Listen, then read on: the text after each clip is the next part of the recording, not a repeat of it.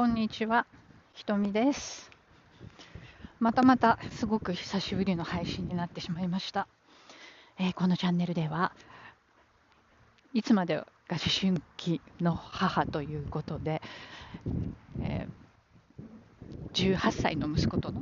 関わりなどをお話しすることから始めた、えー、チャンネルですけれども今はもう息子は大学に行ってしまっていなくなったので、えー、カラノス症候群の、えー、母の日常みたいなことをお話しさせていただいています。このチャンネルをね聞くことでちょっとでもこうなんか自分の気持ちが楽になったとか軽くなったっていうふうに思っていただけたら嬉しいなと思って配信させていただいています。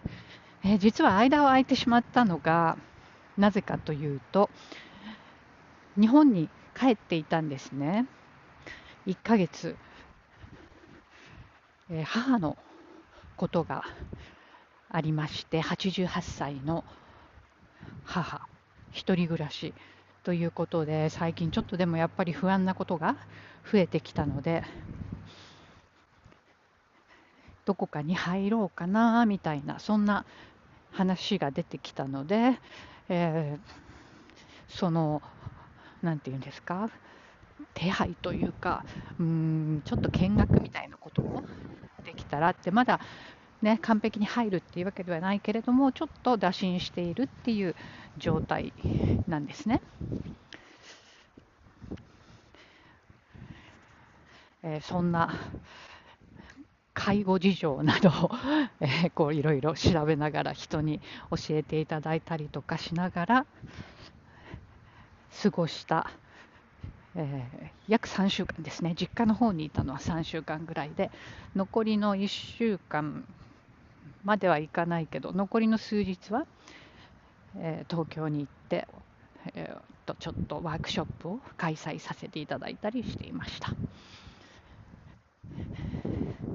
今日ね、もうね、あの外で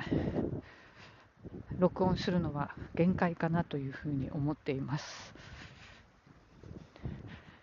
11月終わりになってかなり気温が下がってきて外を歩くのは、えー、大変。歩けなくはないけど歩きながら喋っても、ね、寒すぎてちょっと体調でも崩したら嫌だなと思うのでえー、今日はね外からの配信最後の日になるかと最後っていうことはないけど、えー、今年最後になるかなっていうふうに思っています。さて話は戻りますがそうですね日本の介護事情今回は初めていろいろ調べていろんな、ね、施設があるっていうことが分かったんですよね。ただ、うん、なんて言うんだろう、そばに誰かがいないと難しいような状況がまだまだあるなっていうふうに感じました。うちの場合は私はもちろんアメリカにいるので離れているし弟はいるんですけれど、え、仕事であちこち行かないといけないような仕事なのでいざという時に飛んでいくのが大変で今度移動があるそうでそうなるともっと遠くに行ってしまうかもしれないっていう話があるので、えー、ね、本当にちょっと施設に入ることは考えないといけないよねみたいなことになっています。えー、在宅で受けられる介護もねやっぱり限りがあるっていうかあの金銭的なものも大変なのかなってね本当にまるっきり1人なので。で今回はねその介護の、えー、施設を見るっていうこともあったんですけど断捨離をしなくてはいけないっていう思いもあり私はともかく断捨離をしようと思って行ったんですね。だけどこの断捨離がなかなか大変っていうことに気がつきあもうこれは無理だこの家を引き払う時に全部まとめて持ってってもらうしかないっていう結論に達してしまいましたなぜかというとやっぱり戦争をしあの生き抜いてきたような人たちってもったいないっていう気持ちがとても強くって捨てられないんですよね。だから全てのものを取っておく、これね、他の皆さん、他の方ともお話ししたんだけど、皆さんそうだっていうふうにおっしゃっていて、あの本当にね、包装紙一つ切ないんですよ、何かいただき物があったとしたら、包装してある紙をそれをきれいに取って、畳んで、どこかにしまっておく。でそれをもう何十年も続けていてうちの実家はもう50年以上動いてないんですよ。だから本当にたまりにたまっているものがすごくって。ね、捨てない、もったいないって思う気持ちもわかるけれども、ちょうど、ね、高度成長期もあり、物をね、こうたくさん持つことができるようになって、それでこういっぱいいろんなものも買ってしまうけど前に使っていたものを捨てられない。これって本当にあの大変だなって残される人は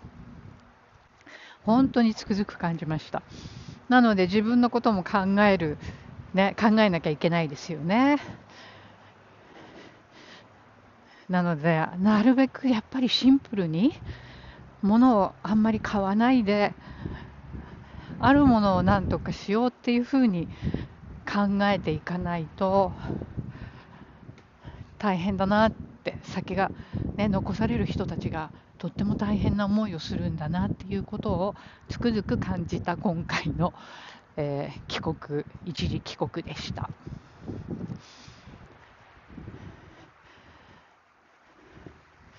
ね、子供がね、巣立っていくということは、それなりに年を取っているので、ね、みんな親のこととか、いろいろ問題、介護の問題を抱えている人がたくさん周りも周りにもいます。そしてその後はやっぱりそのそのことをこう考えながら関わりながらいろんな介護関係のことを勉強しながら自分はどうしようかっていうこともやっぱり常に考えてしまいますね。これはまあある意味セルフコーチングにもつながっていくんだなっていうふうには思いますけれどもちょっとこれからの コーチングのえー、自分が受ける方になった場合の課題あのテーマでもあるなっていうふうに思います、まあ、その前に自分の叶えたい夢とかっていうのもあるんですけれどもそれと同時に老後っていうことも考えては考えていかないといけないなってどういうふうに老後を暮らすか？というふうにつくづくいろんなことを考えた今回の帰国でしたということで、えー、今日は何の前準備もなしにもう今日最後の、えー、外でのお話する機会だと思い、えー、思わずちょっと外に飛び出てきてお話をしました。またちょっとこれからいろいろその日本で感じたことなんかも交えつつ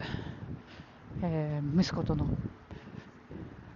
関係性も、ね、これからクリスマスでなあの冬休み長いんですよね、1ヶ月帰ってくるので、そのことも交えたり、えー、主人とのパートナーシップのお話も交えたり、これからカラノス症候群の母としての日常、いろんなことをもうちょっと幅広くお話ししていいくことになるかなと思います。また皆さんよかったら聞いてくださいね。それでは秋深まる冬。にもう片足入れてるかもっていうニューヨーク郊外からのお話でしたじゃあまた。さようなら。